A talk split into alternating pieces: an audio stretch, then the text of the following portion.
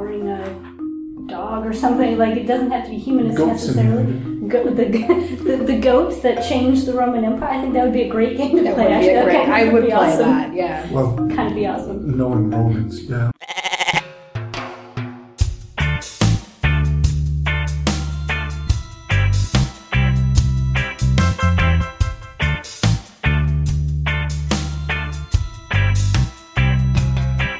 From the History Watch Project, this is the History Watch podcast series, bringing you up close and personal with history in the real world with some help from people who know what they're talking about.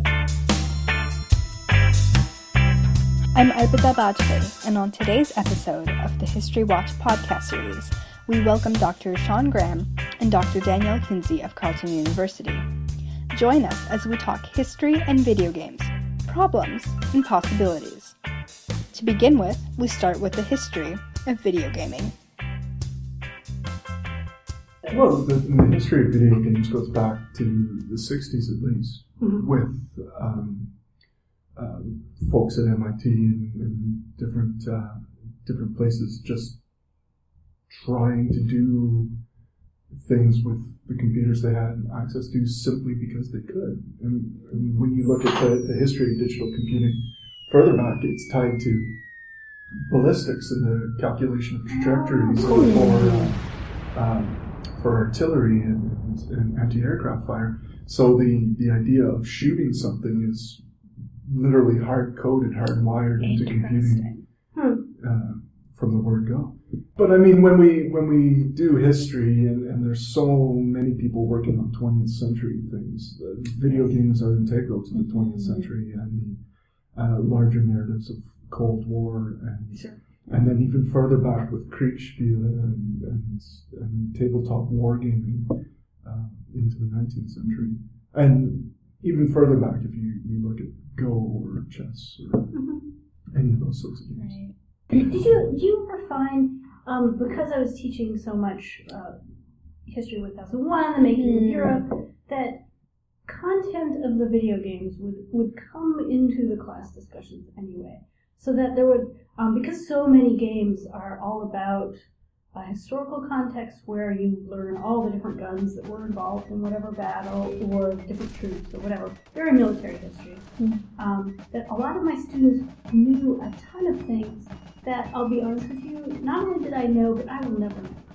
Um, just sort of a level of detail about helmets and tanks and stuff that, that these games delivered to them and sort of um, had them basically memorize, had them learn, um, and and they did so brilliantly, right? I mean, they were masters of these games, Right. And so and they wanted to know about these details in class, and I just didn't know um, what to do with them in terms of mm, larger historical significance, these sorts of questions that we ask in class.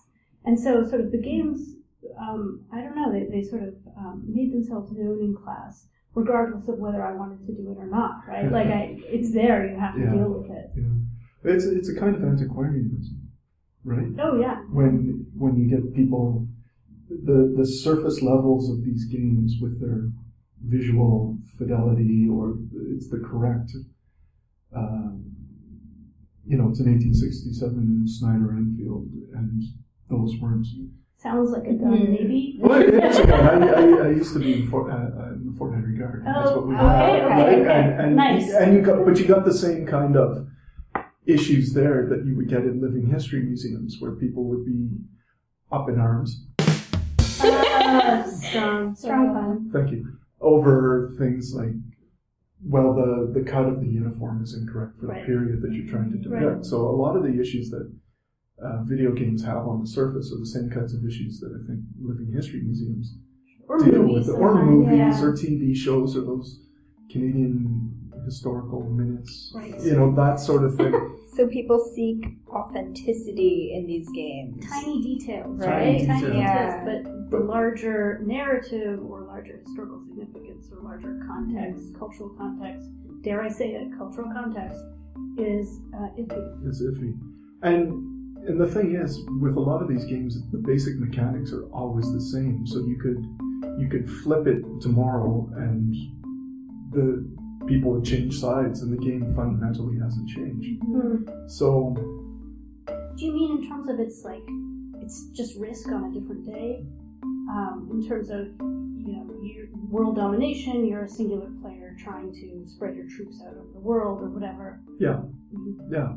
The and uh, I find a, a lot of students when we do start get when we do start talking about games, uh, they they get yeah yeah. If you flip, they get fixated on the, the visual things, the surface level, Right. the antiquarianism, the, the the stamp collecting aspect of it, Mm. and they miss out that. Not that stamp collectors are bad.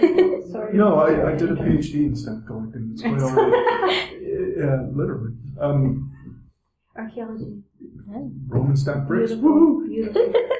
It's it's the underlying mechanics, I think, that where the deeper connection with history comes, right? Right. Because I did I did a lot of work in simulation before turning to games, as games just being another class of simulation, mm. and you can express historical arguments in code, in algorithms, in that you allow for certain kinds of experiences to happen and not others. Hmm. And it's that level when you start looking at civilization at the level of the code and the fact that all of the European powers are all described at the level of code as being perfectly identical. Right. But First Nations Right. literally have no agency. You Right. can't you can turn them on as a playable character, mm-hmm. but you don't have the full range of options. They are The technological tree is not available. exactly, a lot of ways, and. Yeah. and the and the technological tree itself, and that kind of determinism, yeah. Yeah. and Which is very old school. yeah, Um, I don't know where it comes from. Perhaps archaeology. I know. I guess of, Well, just like Bronze Age, culture, yeah, culture history, which had currency up until the 40s, more or less. Mm. But uh, Sid Meier didn't set out to write the perfect history game. He set out to make a game. Sure. Right. and he's famously said a game is a series of interesting choices. So to fault him for not doing good history is It's not his intention. it wasn't Right. his intention. But what is cool about Civ is that you can open it up now and look at the rules and look at how things interact and you can examine things like the, the way religion is envisioned within this game world and the idea that it does encapsulate a worldview, a theory of the world, uh, you know, all the rest of it. And you can say to students, all right, make it better, or what are the consequences of this? Mhm. Like if you, if you play a game well, if you're really good at a game, then you must understand the underlying Mhm. theory of the world. And that's the interesting thing for me because nobody ever interrogates that. Right. And that's where it starts leading into things like public history or mm-hmm. public archaeology or why why we should even offer a class on games.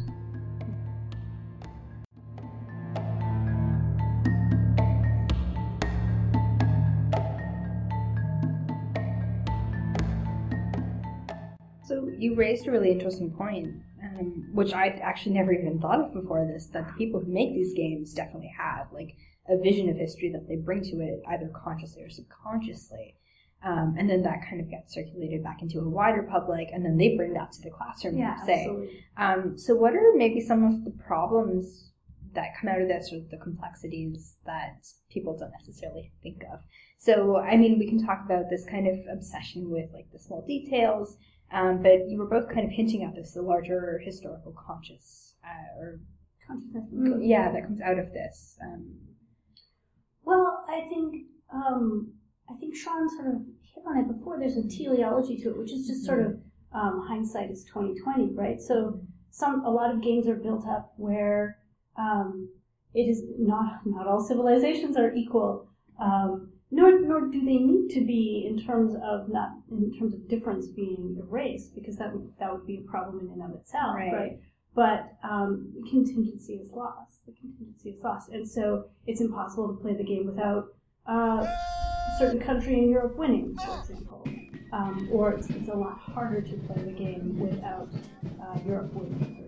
Okay. If winning means technological development in a certain militaristic way, um, this sorts of backward-looking kind of, kind of stuff. And so I think those assumptions are sometimes built too readily into the game. Um, or, for example, uh, things like not having any women in the game. Right. Seems uh, a historical inaccuracy. a pretty fundamental historical Yeah. inaccuracy. But it, it sort of builds in the assumption that women are not significant In history. in history and development in anything. Mm, Um, they're not sort of moving forward a narrative right. which is, is extremely problematic, I, I would think. Um, and so, just sort of those basic assumptions that don't get interrogated in the space of the game and haven't been sort of our old school uh, narratives of historical development that go back to the 19th century that sort of Mm. Are alive in our popular culture and sort of in, in the academy we critique all the time, Right. but maybe perhaps that doesn't get out into the public sphere as much. Um, gets gets um, I don't know reproduced. Well, there was a, a recent kerfuffle where a video game company was taken to task by its fans and its players for, for not having women in one of their titles. And one of the developers said, well, actually, it's just harder to code.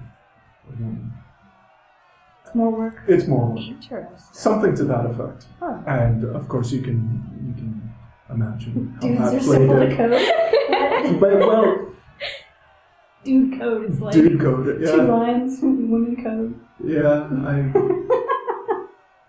but I think it, it, it actually ties into a deeper misogyny that exists in video game culture Hmm. that is, well, it's astonishing from a simple business perspective because it, Right.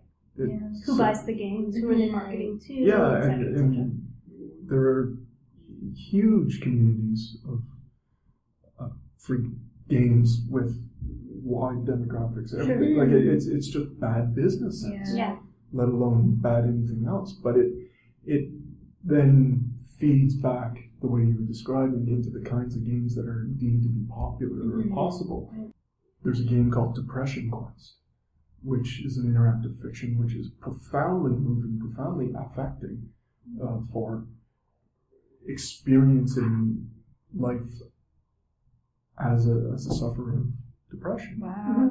And we played that in one of my classes because I was just sick and tired of people talking shoot 'em ups. Yep. shoot 'em Yeah. ups, talking about the visual acuity, fidelity, the right guns, the proper buttons, the, the right tent Mhm. base.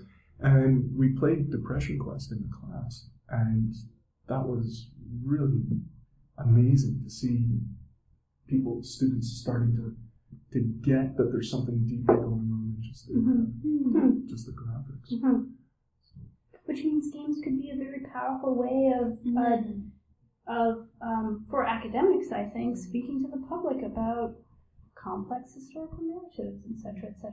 If, if we could only build it, if we could, But we can we build. can. We can. We can We have the build. We're- power. We're grant away from it. Yeah. well, Steve Jobs has done more to harm the the creative aspect of Mm. computing than anybody else, right? Because he's got these wonderful magical devices that do stuff with you just pointing, right? So there's never any need to open a hood and to figure out how to make things work or how to do things or to even understand that there are algorithms happening in the background that are framing your Right. perspective on Right. the world mm-hmm. through your device.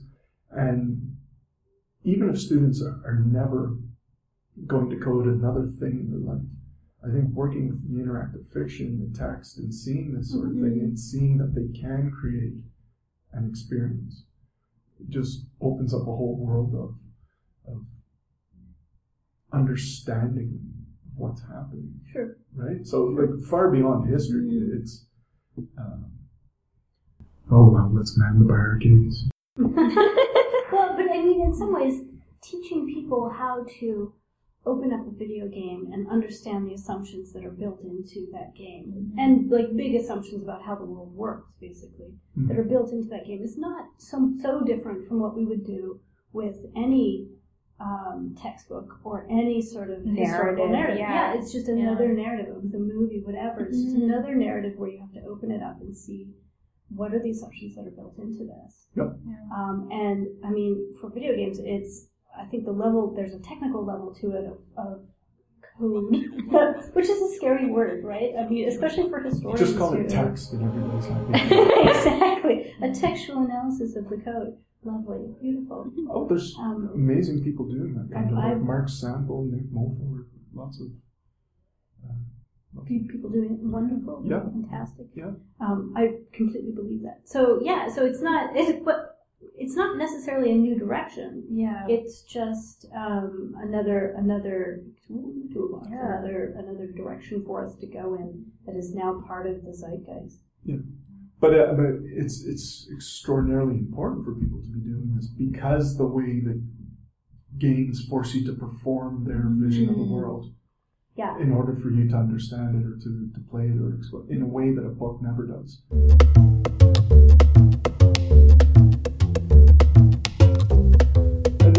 Um, I think it's Brenda Romero, uh, who has a game called Train. It's not a video game, it's actually a tabletop Mm. game. And the idea is it's a kind of management sim. So if you played SimCity or any of those kinds of games, Yeah. similar idea. And basically, you're trying to move a product most effectively from point A to point B using these train cars. And over the course of the game, it becomes quite apparent that what you are moving are humans. And the, the trains that are involved are going to the camps. So, Interesting. Very and interesting. what is really particularly uh, striking about that is the way many people will stop playing once they understand what the game is actually about. Mm. But other people will keep playing just to win, Right. even though They're already invested in winning. even though they know what is at stake. As it were. So it's its own psychological experience about Yeah. morality and ethics and Yeah. things of that nature. Yeah. Huh. And that's something that we find very difficult to explore in a regular history class Sure. in a way that's effective and effective. Right? So this this kind of uh, exploration can be quite powerful. Yeah, I mean, that's fascinating. if history is about understanding humanity, Mhm. humanness, etc., right? This this kind of uh, stark contingency. Yeah. Well, these are big ticket issues too. Yeah. I think that's something that games can let us access again because we don't do that in our formal academic writing. Mhm. Right? We disappear up our own backsides as we try to understand some incredibly There's a footnote. yes, yes. But games reassert the, the big issues. Mhm. They do. They they force you to have a, a larger vision. Yeah. And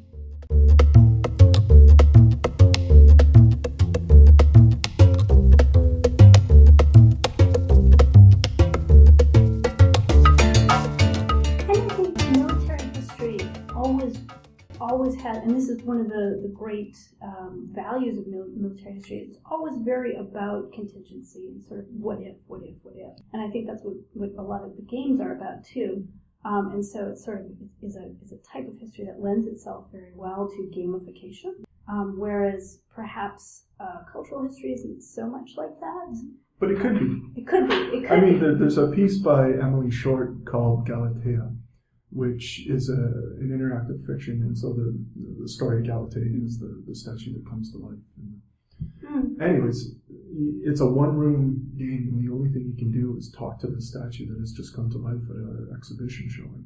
And how the game um, progresses depends on how you how the conversation looks. Like, so that there are there could be other novels, and she has um, just released a game on uh, iPad called Blood and.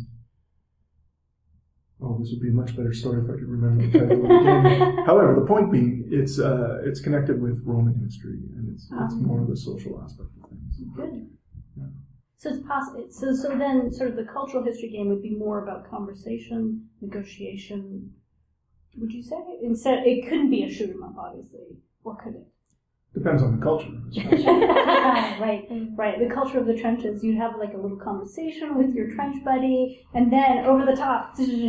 Well, um, well, no, it, it's funny you should bring that up. In uh, the last time I did my video games class, one of the most um, moving pieces that the students developed was a a, a game connected with World War One in the trenches, but from the perspective of a medic. Oh, nice. Okay. And yeah, the okay. idea was that you don't know whether this medic is on the Allied side or Right. the, the, Right. the Germans or, or, or what have you, but they framed it as a series of choices that you had to make that were ultimately futile, that the people around you were going to die.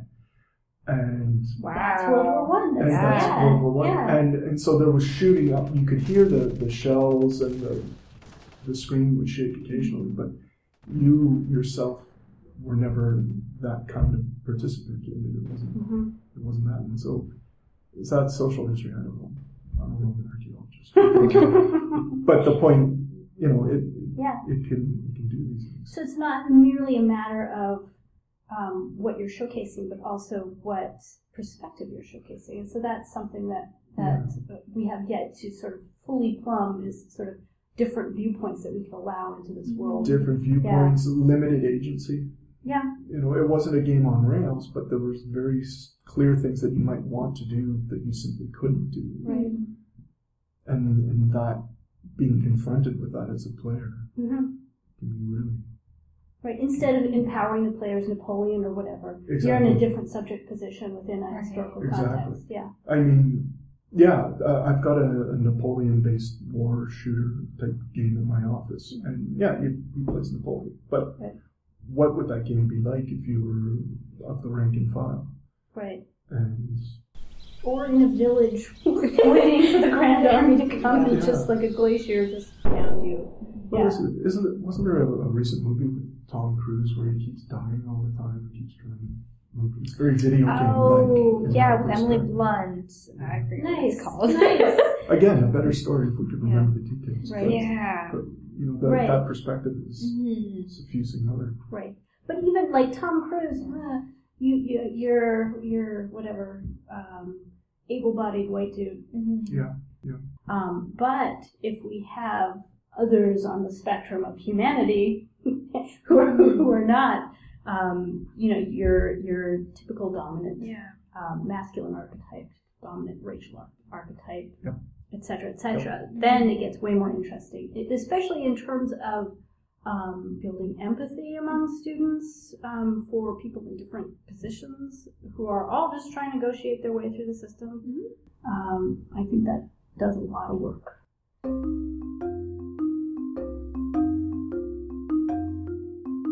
I mean, one, one of the one of the things I have my students do in my in my empires and globalization class um, is you know critique empires and popular culture, and Star Wars always comes up over and over again. Decline and Fall of the Roman Empire. Source material for that. Well, and and the, right, um, only that would be very very rich compared to the the empire that is showcased in Star Wars, which appears to have like a like a, a fuzzy, very very fuzzy economy.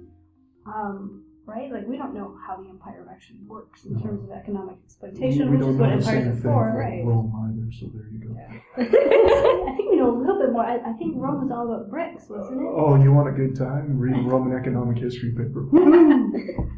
Well, but uh, so we can dramatize this in video games, right? Economic Yay. exploitation made fun, um, fun for the whole family.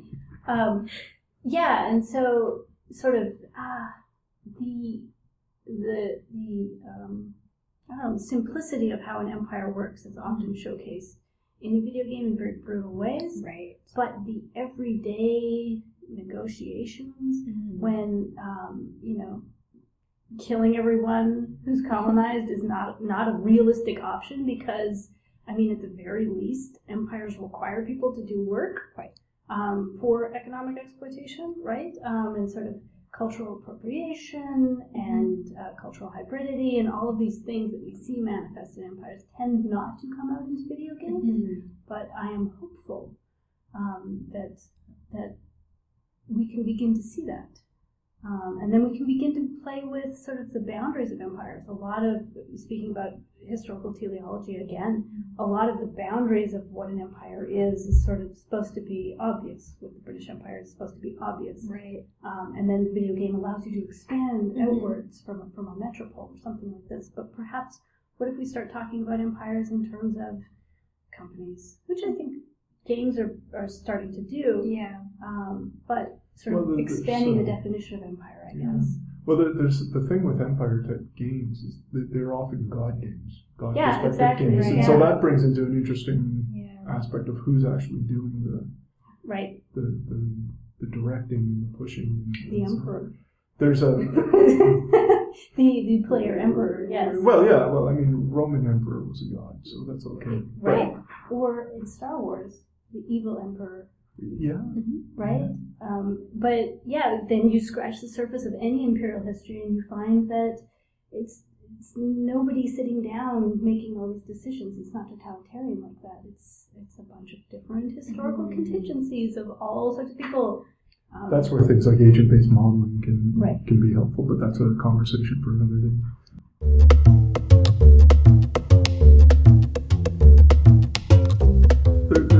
Other stuff going on in games too that we could talk about that don't necessarily have to deal with the way games reflect the world or so on and so forth, but rather the things that we do within games and how that deals with historical consciousness. Like there are ideas of uh, memorialization within games. There's always the right. abandoned museum or the um, the ruin or the um, in Fallout Three. There's you can reconstruct the history of that world by going around and finding people's diaries and finding teleprompter screens with text on and so on. Like there's a historical consciousness within the game. yeah, Yeah. and, and how that cool. ties back into what we do in terms of memorialization in the, the, the real world here inside the matrix. Right.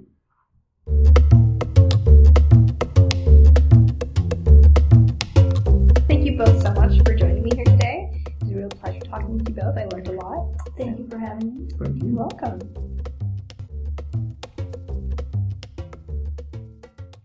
You are listening to Dr. Shawn Graham and Dr. Danielle Kinsey.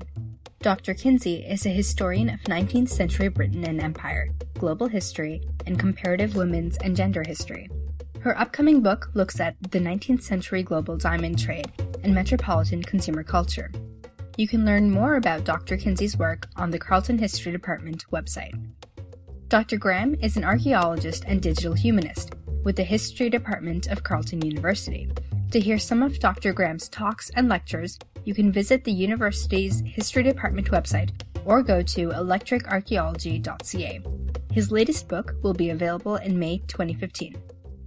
Music in today's episode was by Kevin MacLeod. I'm Arpita Bajpeyi. Thanks for tuning in.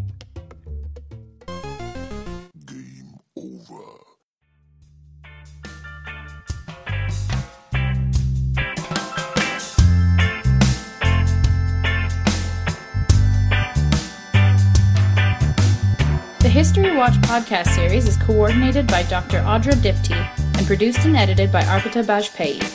To learn more about the History Watch project, Dr. Diptee, and Arpita, visit us at historywatchproject.com. You can also find the full length versions of podcasts and links to our other projects on our website. Thanks for tuning in. Goodbye.